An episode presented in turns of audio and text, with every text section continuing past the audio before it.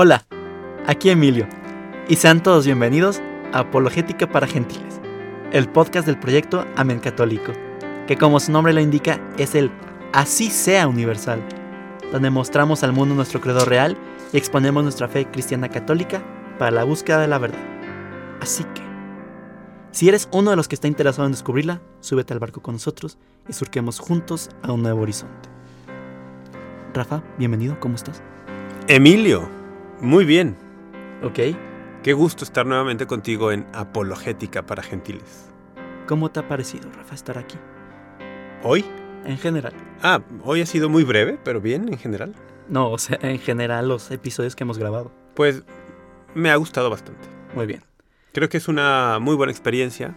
Esto del podcast es un formato muy interesante. Cool. Qué bueno. Espero que todos los que nos escuchen piensen lo mismo. Esperemos que sí. Y que le pongan cinco estrellas en donde sea que lo escuchen. Por favor. Si no le van a poner cinco estrellas, no le pongan nada. ¿Estoy de acuerdo? Estamos de acuerdo. Muy bien. El capítulo pasado hablamos del segundo mandamiento. Estuvo de invitado el padre Tadeo. No tomarás el nombre de Dios en vano. Y para continuar este tema, este, Rafa, como introducción, Yahvé o Jehová. El nombre de Dios. Veo tu cara de... Ya no entendiste la pregunta, la... No, claro que entendí. Ok, Pues es una cuestión de traducción. ok. ¿Te digo lo que pienso realmente? Sí, por favor. Puedes decirlo. La gente quiere que lo digas. Es, yo creo que realmente no hace mucha diferencia. ¿Cómo? Porque es una cuestión de traducción. Esto, es- esto viene del nombre sagrado que Dios reveló al pueblo de Israel. Y que con el paso de los siglos, el mismo pueblo de Israel perdió la pronunciación original. Ni siquiera ellos saben. Ok, Porque durante los, du- durante los destierros y los exilios se cuidaron tanto de no pronunciar el nombre de Dios entre los gentiles, entre los paganos, que ni siquiera ellos mismos lo decían. Y entonces ellos mismos perdieron cómo se pronunciaba. Entonces, sabían cómo escribirlo, mas no cómo pronunciarlo. Y, y si eso es difícil, imagínate, si eso sucedió en hebreo sí. y con los hebreos, Eh, ¿qué esperanza tenemos entre los no hebreos y siglos después y en castellano, por ejemplo? Entonces, el- tú vas a encontrar distintas ediciones, traducciones de la Biblia, sobre todo antiguas, que sean católicas, por ejemplo, y que van a decir Jehová sin problema. Ahora, la academia moderna en castellano, cuando digo moderna me refiero a los últimos 50 años, parece que se ha decantado porque, por el Yahvé como una cuestión un poco más fiel a la traducción. ¿no? Pero dicho esto, al final de cuentas lo que estamos haciendo al decir Yahvé o Jehová es tomar el- el- un nombre que viene de la tradición hebrea y con el cual Dios se reveló a, a este pueblo, al pueblo de Israel, ¿no? Ok, ok. Muy bien. Entonces, ¿estás listo para comenzar el tema de hoy? ¿No comenzamos ya? Sí, eso fue introducción. Ah, la introducción es parte de... Está bien, vamos. Muy bien. Vamos a hablar de la importancia del nombre en la Biblia. ¿Por qué algunas veces Dios cambió el nombre de una persona? Pues mira, parece que en las tradiciones antiguas el nombre era algo muy importante. El nombre de alguna manera te define.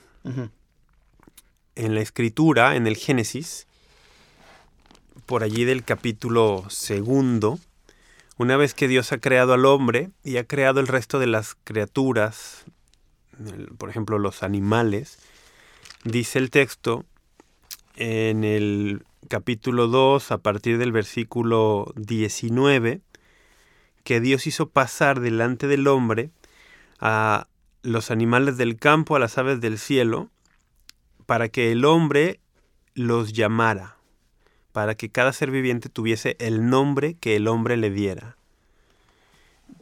Parece que esto de poner nombre en la Biblia está relacionado con ejercer autoridad sobre. Ok, Entonces, de alguna manera, si Dios cambia el nombre a una persona, le está diciendo, no te olvides que eres mío, y si tu nombre significa algo y denota una misión, porque en la antigüedad todos los nombres significaban algo. Hoy en día tenemos engendros de invento de nombre que no significan nada, pero muchos nombres tienen un significado, ¿no? Sí. Por ejemplo, Rafael viene de la tradición hebrea. ¿Qué significa Rafa? Rafael, en la terminación el en los nombres hebreos hace referencia a Dios. Porque los hebreos lo tomaron esto de, de los vecinos cananeos y en el panteón cananeo él era una deidad. Entonces él hace referencia a Dios y por eso vamos a encontrar muchos nombres hebreos que en su traducción al castellano terminan en él. Rafael, Miguel, Gabriel, Israel. Y todos tienen, dice algo de Dios, ¿no? En concreto Rafael es salud de Dios o Dios sana. Cool. El, eh, o Miguel, ¿quién como Dios? O Israel luchó con Dios. Entonces Ezequiel, Daniel, Emanuel, eh, muchos de estos nombres que en castellano terminan así vienen de la tradición hebrea y hacen referencia a Dios. Entonces los nombres tienen un significado. Cuando Dios llega y le dice a alguien, te cambio el nombre, es como decirle, te estoy, te estoy mostrando quién de verdad eres o para qué te he elegido. Y por lo general el cambio de nombre viene asociado a una misión concreta que Dios le va a, a pedir a una persona. Ok. Ahora te diré el nombre de personas que Dios le ha cambiado el nombre en la Biblia. Dos del Antiguo y dos del Nuevo. ¿Va? ¿Para qué? Para que nos hables de su antes y su después, cómo Ah. se comportan con el cambio de nombre Muy bien. y cómo es esa persona realmente. Eh, complementando lo que tú respondiste, me recuerdo cómo los romanos al comprar esclavos le podían cambiar el nombre para saber que cambiaban de amo. Digo, dato curioso, a mí me gusta mucho la historia. Pues suena bien. Interesante. No, es que claro, esto del nombre no es propio solamente de los hebreos, ¿no? No. También en, la, en otras culturas existía esto de cambiar el nombre. Podemos hablar más adelante de eso, pero en la tradición católica muchas personas que hacen un voto religioso, por ejemplo, para justamente darle fuerza a este, esta nueva vida que van a, en la que se van a involucrar ahora, se cambian el nombre, ¿no? O en algunos países, pienso en Estados Unidos, cuando un joven recibe el sacramento de la confirmación, adopta un, algún santo como patrono y simbólicamente se toma el nombre de ese santo también. Ok. Entonces, sí, hay muchos ejemplos, ¿no? O los, por ejemplo, los, Los, los papas, papas, ¿no? Los ¿Por qué se papas cambian el nombre? por- es lo mismo, es como ahora tengo una nueva misión. Antes tenía una misión como cardenal, por ejemplo. Jorge Mario Bergoglio, cardenal arzobispo de Buenos Aires. Ahora, no, Jorge Mario Bergoglio. No, sí, pero Ah, antes. y ahora ya no es el cardenal arzobispo de Buenos Aires, ahora es el obispo de Roma, el Papa Francisco. Entonces sí, el, el cambio de nombre habla, habla mucho. ¿Ellos lo eligen? ¿Los papas? Ajá. Sí, Cool. sí, ellos eligen una vez que termina la votación y que les preguntan si aceptan, porque pueden decir que no. Ok.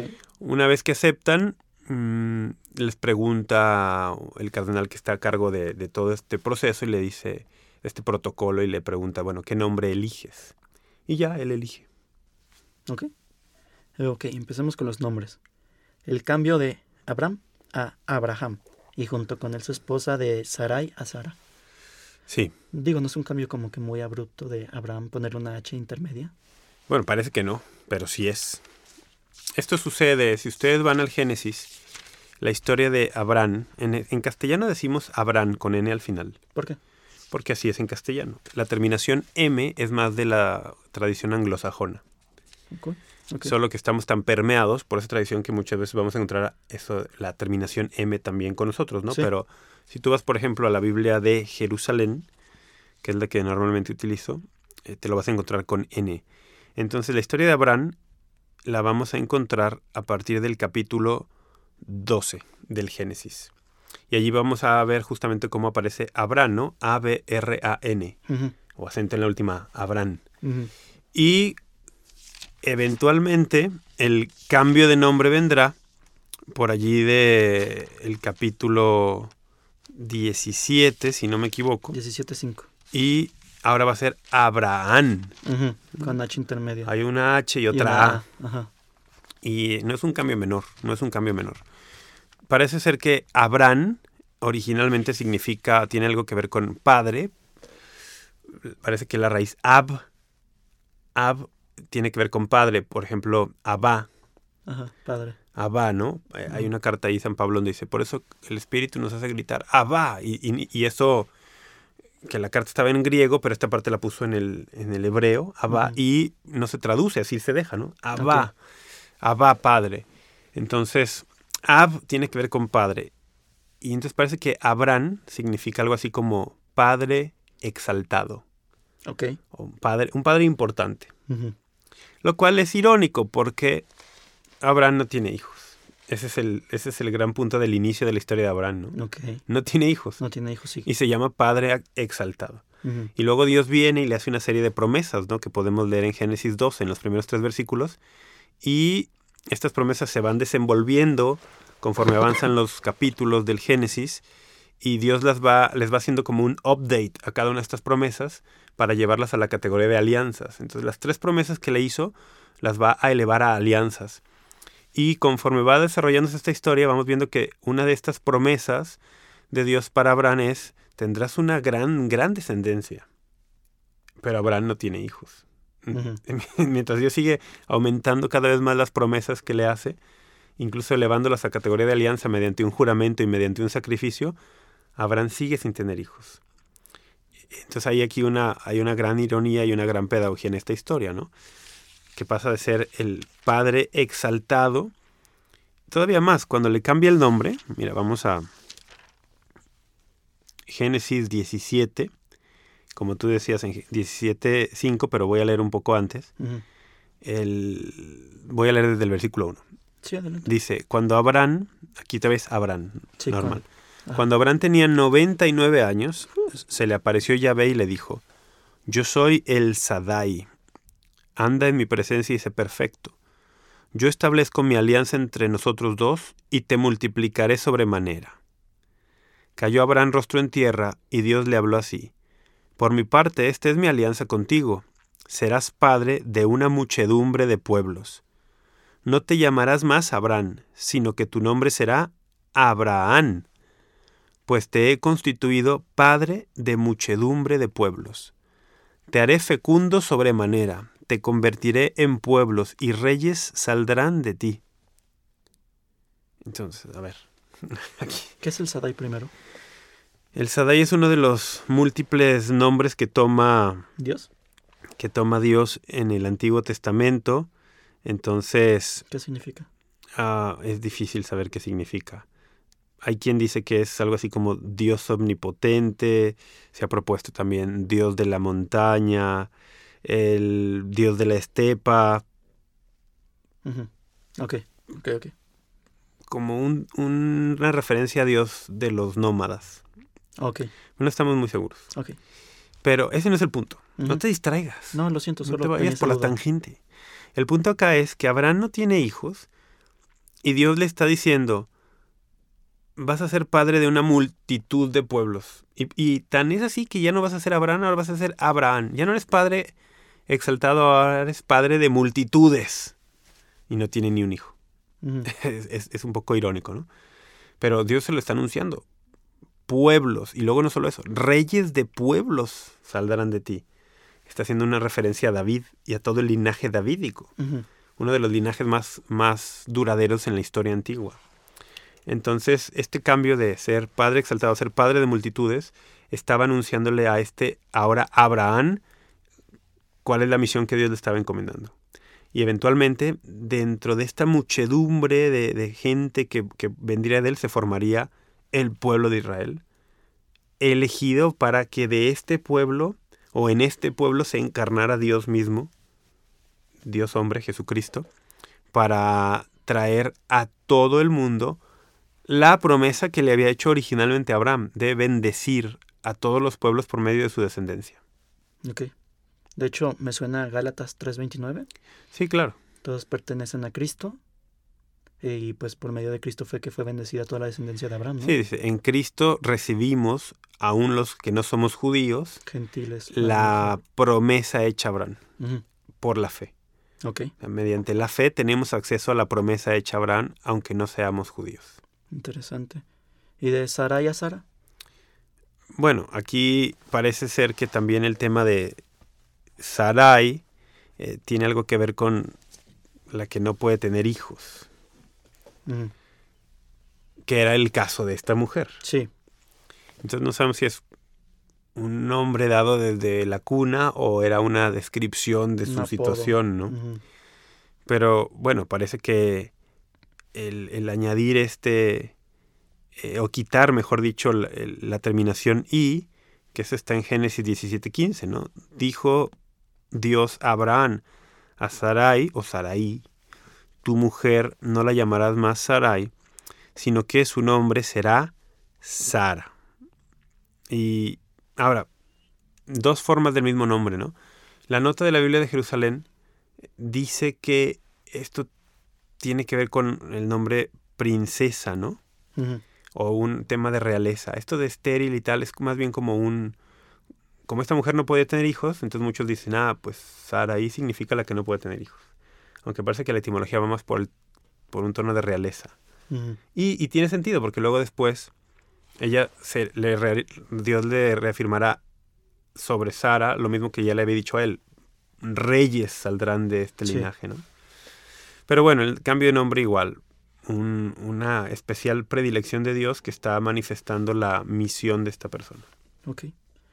Siguiente cambio de nombre, cuando cambia el nombre del hijo de Isaac, que es nieto de Abraham, o sea, el nieto de Abraham, pues, de Jacob a Israel. Jacob. Jacob, Jacob, ¿no? ¿no es lo mismo? Pues Jacob suena, pues no sé, como muy Jacob, Ok, de- como muy anglosajón. pues fue lo que se me vino a la mente. Podríamos hacer el podcast en inglés algún día. ¿Cómo anda tu inglés? Fine, very good.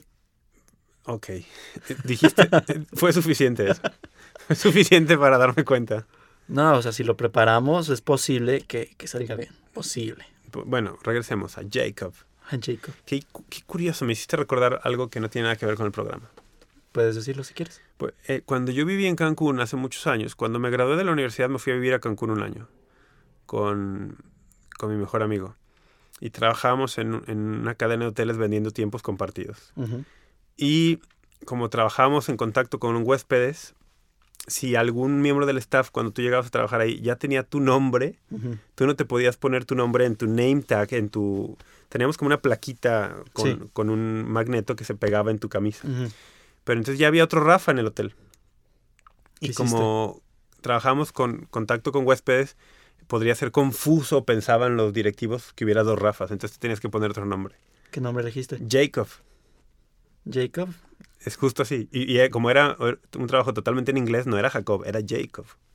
Entonces me hiciste recordar eso. Jacob significa el, el tramposo, ¿no? El usurpador, El parece. usurpador. Sí, Ok. es que este, este, Es que te usurparon tu nombre. este hijo de Usurparon, Isaac, Creo que lo dije mal. este hijo de Isaac Usurparon. es, es mellizo Ajá. y es el segundo. Su hermano primogénito es Esaú, pero bueno, son, son gemelos. Le roba la bendición. Y el que nace después es Jacob y dice que nace agarrado del talón de su hermano, ¿no? Y que va ahí. entonces, ok. el- pero al final, claro, le, le- le roba la bendición, aunque el otro se deja robar también, ¿no? El otro Sí. la vende Ok. por un plato de lentejas, famosa historia. Pero el, el tema acá es lo que significa, ¿no? Jacob o Jacob, más bien Jacob, el usurpador, el que, el que viene después, el que toma el lugar de otro, aunque no le correspondía, que es un patrón bíblico. El, el- el- no el primogénito será el que tendrá lugar de, el lugar importante, porque el primogénito era Esaú. Sí. Entonces es un patrón bíblico que ya hemos comentado en otros episodios.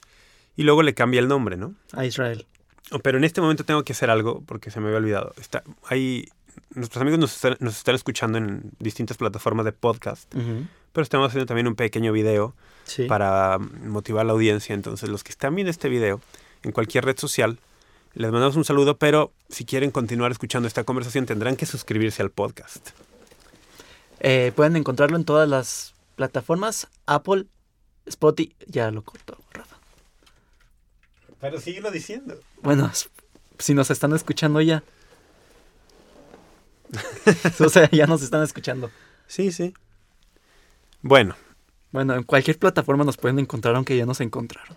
bueno, y que se suscriban. Y nos recomienden, Porque si les gusta. Hay personas que están escuchando esto como por casualidad y no se han suscrito al podcast. Suscríbanse. Que se suscriban Y en todas nuestras redes sociales posteamos cuando sube un nuevo podcast. y que le pongan un- una Todas las plataformas, ya que estamos en, esta, en este paréntesis promocional, todas las plataformas de podcast permiten dejar comentarios sobre, sobre el programa, sobre los episodios. Y esos comentarios importan mucho. Así como las calificaciones. Muchos permiten Sí. que califiques una, dos, tres, cuatro, cinco estrellas. Mientras mejor calificación tiene un proyecto y mientras más comentarios positivos tiene, las distintas plataformas lo van poniendo más arriba en los buscadores. De manera que si alguien pone eh, apologética católica o simplemente apologética y este proyecto que se llama Apologética para Gentiles está bien evaluado, será de las primeras opciones que aparezca. Sí. Entonces ustedes, amigos que están escuchando, si les gusta el proyecto, no solamente lo escuchen, sino suscríbanse al, al, al, no sé, Apple Podcast, Google Podcast, Spotify, donde sea. Son los tres más importantes. Suscríbanse, Ujú. califíquenlo muy alto, cinco estrellas, y dejen buenos comentarios. Y eso ayuda a que otras personas les llegue más fácil nuestro contenido. Bueno, cerramos el paréntesis promocional. Sí, estábamos en Israel. Estábamos con Jacob, ¿no? Jacob. Jacob, El Jacob. a quien Dios le cambiará el nombre y le dirá Israel. Entonces, ahí hay mucho, ¿no? ¿Tienes la cita donde sucede el cambio de nombre? Génesis 32, 28. Génesis 32, 28. Dice,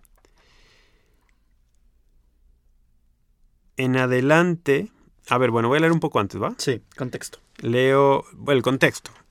Está Jacob liderando a su, a su clan, a su familia y a los suyos.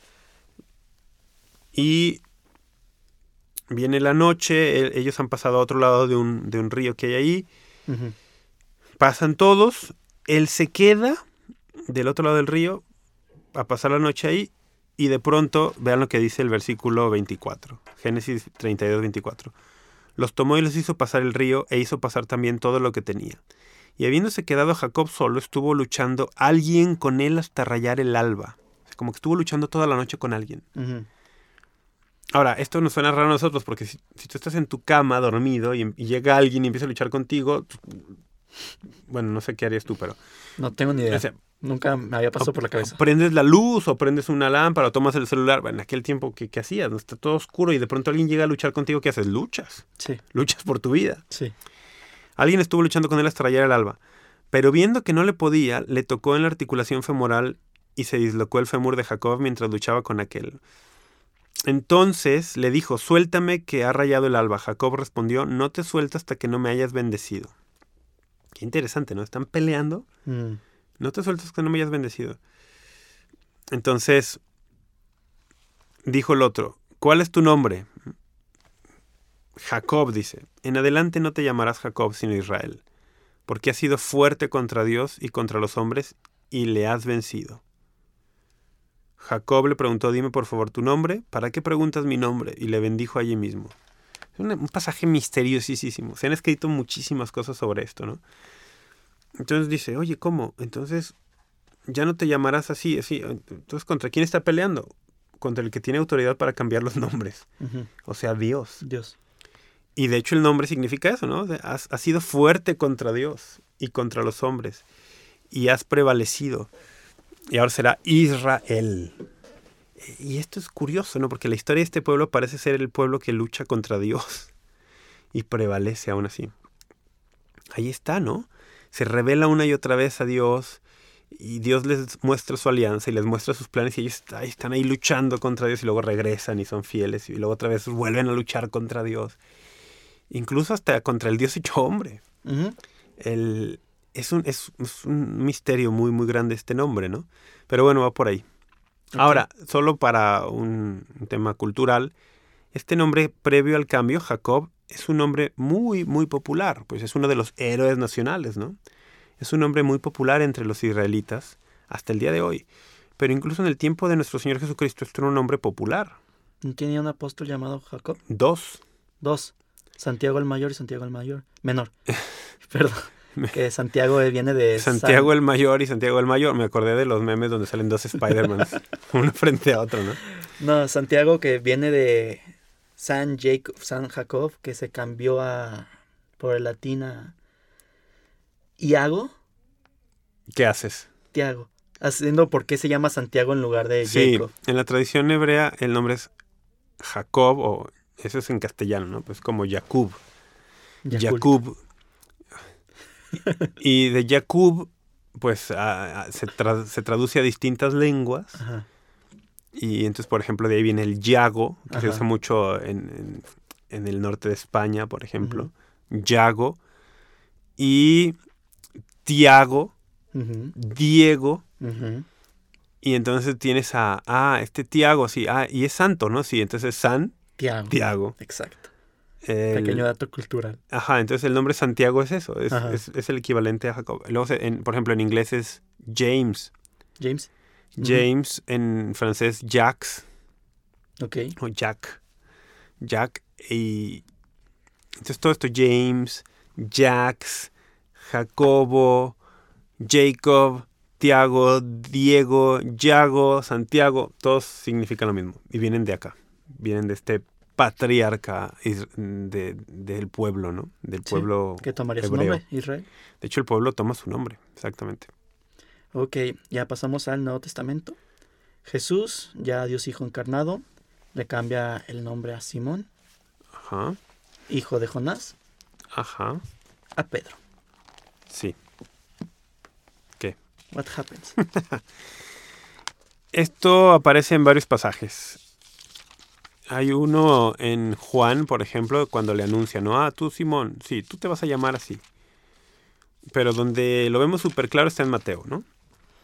En Mateo Del 16, 16 al 18. en el pasaje famosísimo que sucede en Cesarea de Filipo, hay un diálogo entre Jesús y los apóstoles, que, bueno, podríamos hacer todo un episodio de ese diálogo. Pero, resumiendo. Jesús les dice, ¿quién dice la gente que soy yo? ¿Quién dice la gente que soy yo? Bueno, pues unos dicen que eres Juan el Bautista, otros dicen que eres Elías o Jeremías o uno de los profetas. Ok, bueno, eso dice la gente. Y ustedes, ustedes que son mis discípulos, ustedes, ¿quién dicen que soy yo? Y allí nos dice la escritura que en este momento todavía Simón toma la palabra y responde, tú eres el Cristo, es decir, el Mesías, El el, Mesías. ungido, ¿no? Y añade, el Hijo de Dios vivo. Replicando Jesús le dijo, bienaventurado eres Simón, hijo de Jonás, porque esto no te lo ha revelado la carne ni la sangre, sino mi Padre que está en los cielos. Y aquí viene el cambio de nombre. Y yo mi vez te digo que tú eres Pedro. Mm, Ya no es Simón, ahora es Pedro. Una piedra. Pedro, kefa, ¿no? En el, en, el arameo, kefa, roca, piedra. Tú eres Pedro, y sobre esta piedra edificaré mi iglesia, y las puertas del Hades no prevalecerán contra ella. A ti te daré las llaves del reino de los cielos, y lo que ates en la tierra quedará atado en los cielos, y lo que desates en la tierra quedará desatado en los cielos. Wow. Esta es una afirmación densísima importantísima, sobre todo cuando consideramos quién la está diciendo. Le está diciendo nada más y nada menos que Dios en persona. Dios le está asignando un poder, le está dando un poder tremendo a un hombre. Porque Jesucristo es Dios. Y le está dando un poder espectacular a un hombre, un hombre común, ¿eh? un hombre pecador. Y es un gran poder el que le está poniendo. Y este cambio de nombre va asociado a este poder que le está dando piedra, una, una, una- un cimiento firme. A mí me gusta relacionar este pasaje con algo que leemos en el mismo San Mateo, pero en el capítulo 7. Para los que tienen allí su, su Biblia, pueden ir a verlo. Al final del Sermón de la Montaña, en Mateo 7, por allí del versículo 24 y siguientes, Jesús hace una enseñanza que es muy, muy clásica. Dice, el que escuche estas palabras mías y las ponga en práctica será como el hombre prudente que edificó su casa sobre roca. Ok. Ok. Y en Mateo Jesús siempre dice algo y luego lo va y lo pone en práctica. Dice algo y luego va y lo pone en práctica. Entonces acá dijo, "Mm, el hombre prudente edifica su casa sobre roca. ¿Y qué estamos viendo en Mateo 16? Estamos viendo a Jesús edificando la iglesia. Yo edificaré mi iglesia. Su casa. Y si vamos a 1 de Timoteo 3:15, vamos a escuchar a San Pablo refiriéndose a la iglesia como la casa del Dios vivo. Y Jesucristo es el Dios vivo. Entonces la iglesia es su casa. Entonces, ¿qué significa cuando dice estoy edificando mi iglesia? Estoy edificando mi casa. ¿Y dónde la está edificando? Sobre una roca, sobre Pedro. ¿Por qué? Porque es un hombre prudente. Ok. Que edifica la casa sobre roca. ¿Y qué pasa el que cuando alguien edifica la casa sobre roca? Decía Mateo 7. Bueno, viene la lluvia, vienen torrentes, soplan los vientos, embisten contra aquella casa, pero no cae. ¿Por qué? Porque está cimentada sobre roca. ¿Qué está haciendo Jesús en Mateo 16? Está cimentando su casa, la iglesia, sobre la roca de Pedro. Está advirtiendo también, van a venir lluvias, van a venir torrentes, van a soplar vientos, hoy diríamos eh, tsunamis, terremotos, apocalipsis zombies, todo lo que quieras. Eso va a venir. Y a lo largo de la historia lo hemos visto, ha sucedido.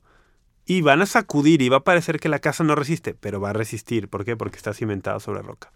Entonces el cristiano que quiere sobrevivir los embates de los tiempos, quiere sobrevivir los ataques del demonio a él personalmente, las tentaciones, los intentos del demonio por perderlo, o quiere sobrevivir también los ataques generalizados sociales, tiene que estar bien seguro de estar dentro de la casa que Jesucristo edificó sobre la piedra Pedro cuando te separas de, Pedro y quieres edificar con otro cimiento que no sea el cimiento de los apóstoles, como dice Efesios 2, 19 y 20, y quieres edificar una casa, entre comillas, otra iglesia, entre comillas, pero sin el cimiento de los apóstoles y sin la roca de Pedro, van a venir los vientos, van a venir los torrentes, van a venir, y como no está cimentado en la roca, sino en arena, aquella casa no va a resistir. Y la historia da testimonio de eso muy informativo. Última persona para después de esa cerrar con una pregunta. Saulo de Tarso tuvo una transformación de ser un judío perseguidor a, un, a ser el apóstol de las naciones o apóstol de los gentiles. Apologética para gentiles. Sí, exacto, muy bien, ahí viene el nombre. Porque no somos judíos. ¿Y? ¿Qué pasa con Pablo? ¿Te quedaste ahí nomás? Ah, sí, pues platícanos de su transformación. Así como, eso no es una pregunta. Sí, el, ciertamente este hombre judío, bueno, hebreo, dice él, hebreo, hijo de hebreos, de la tribu de Benjamín. Ah, él nos da como su currículum espiritual en la carta a los filipenses. Se llama Saulo, Saúl, porque Saúl era de la tribu de Benjamín. Saúl es el primer rey de Israel, el rey antes de David.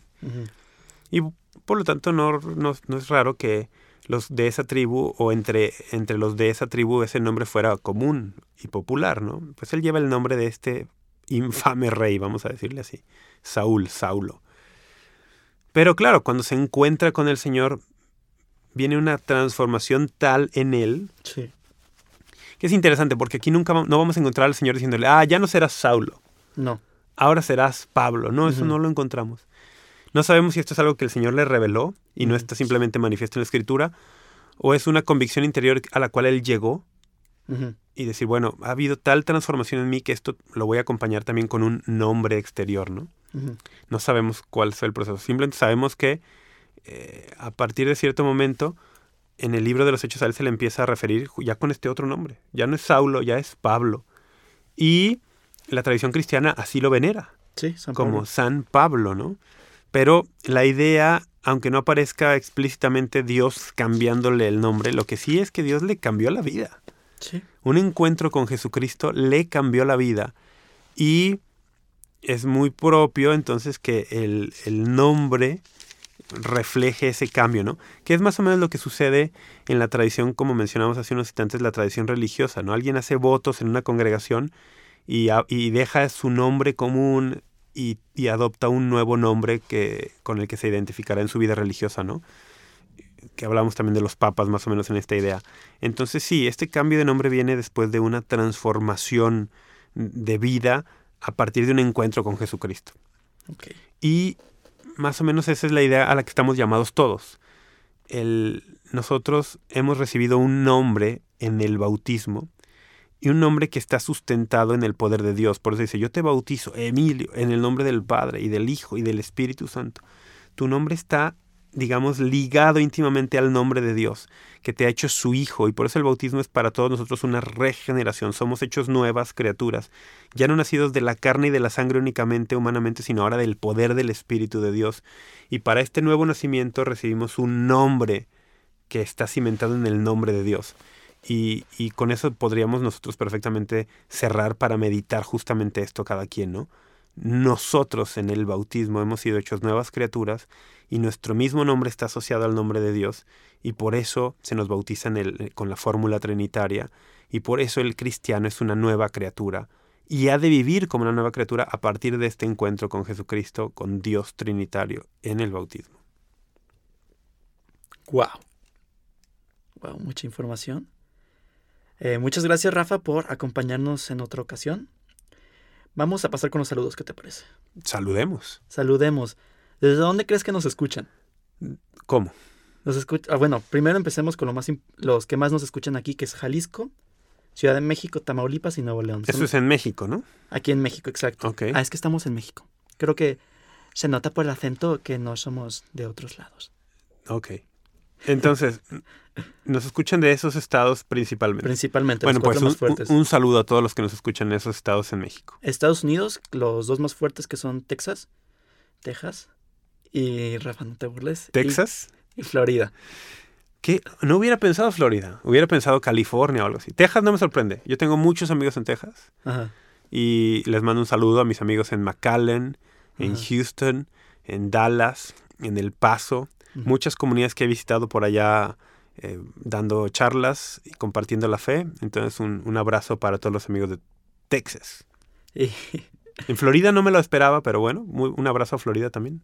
en España, que nos escuchan de Cataluña en primer lugar, Madrid, Valencia y Navarra. ¿Qué tal?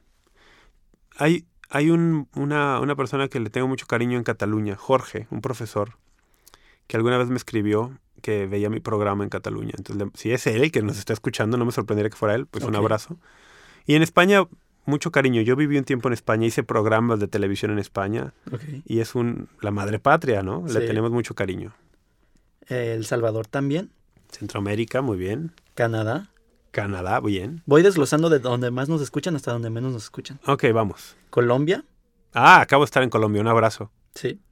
Guatemala, Ah, bien, Guatemala. Puerto Rico, ¿Qué tal? Panamá, Muy bien. Perú, Nicaragua, Bien. Reino Unido, ¿Qué tal? Hay mucho mexicano en Reino Unido. República Dominicana, Ah, los amigos dominicanos. Tengo excelentes amigos. No solo amigos, compadres en República Dominicana. ok. Un saludo a los compadres dominicanos de Rafa. A los, pues hay que decirlos, a los Kranwinkel. Así se apellidan. Ok. Y dos países que yo en lo personal no me lo esperaba. Palestina Ajá. y Polonia. ¿Qué tal? Somos... Pues, ¿Palestina? Ahí salió Palestina, que nos escuchaban en Palestina. ¿En las estadísticas sale? Sí. ¿Qué tal? Bueno, pues bien. Un abrazo a los amigos y hermanos palestinos. Y Polonia. Polonia, sí, salió Polonia. ¿Será Frida? ¿Estará Frida en Polonia? No sé. Bueno, ¿Quién es Frida? Frida. Frida es una, una querida amiga, exalumna que no ha visitado Polonia, le tiene mucho cariño. No sé si esté allá ahorita, no, no creo. No sé. Pues bueno, qué, qué bien saber que nos han escuchado en esos lugares. Es- también man- este, nos pueden seguir en nuestras redes sociales. Oye, espera, antes de eso, ¿no tienes el nombre de algunos de los principales, de los más asiduos eh, participantes en nuestras redes? Bueno, porque hay personas que están constantemente allí comentándonos, compartiendo nuestro contenido. En, los episodios que vendrán más adelante les vamos a mencionar para agradecerles, porque también esta es una forma en la que ustedes colaboran con este apostolado, cuando en las redes le dan me gusta o lo comparten. Eh, Es una forma también de contribuir al apostolado de Amén Católico y de Apologético para Gentiles y por lo tanto les agradecemos muchísimo. Muchas gracias a todos. Ya saben, nos pueden seguir en Instagram y Facebook como Amén Católico, en Twitter como arroba AménCTC. Ah, bien, lo dijiste bien. Perfecto, ya, ya estamos progresando aquí, somos más profesionales. Tan profesionales que, ¿qué crees? Tengo miedo. Ya tenemos un WhatsApp donde nos pueden escribir. ¿Sí? Sí, Y, ok. ok. Por lo mismo tengo que empezar con el más 52, que es el, El código de México. Más 52, 33, 10, 53, 67, 89. Ahí nos pueden hacer llegar sus preguntas, sus felicitaciones y todo lo que sea contestable se contestará si nos van a escribir para bien. Muy bien. Si quieren escuchar nuevamente el número, pues regresen 15 segundos de la grabación del podcast y lo escuchan. Muy bien. 33, 10, 53, 67, 89. ya no tienen que regresarlo. Muy bien. O a este de nuevo, no sé. Muchas gracias a todos. Agradecemos a Cabina, a Maya Ruiz por la producción, a tu tiempo, Rafa, y gracias a todos los que nos escuchan, los que nos preguntan y los que quieren seguir con nosotros partiendo a un nuevo horizonte. Ay, muy bien. Bueno, Emilio, muchas gracias, un, un placer. Amigos, gracias por sintonizarnos. No, no nos sintonizan. ¿Qué tal? Sintonizarnos muy bien, Rafa. Gracias por escucharnos. Hasta la próxima en un episodio más de Apologética para Gentiles.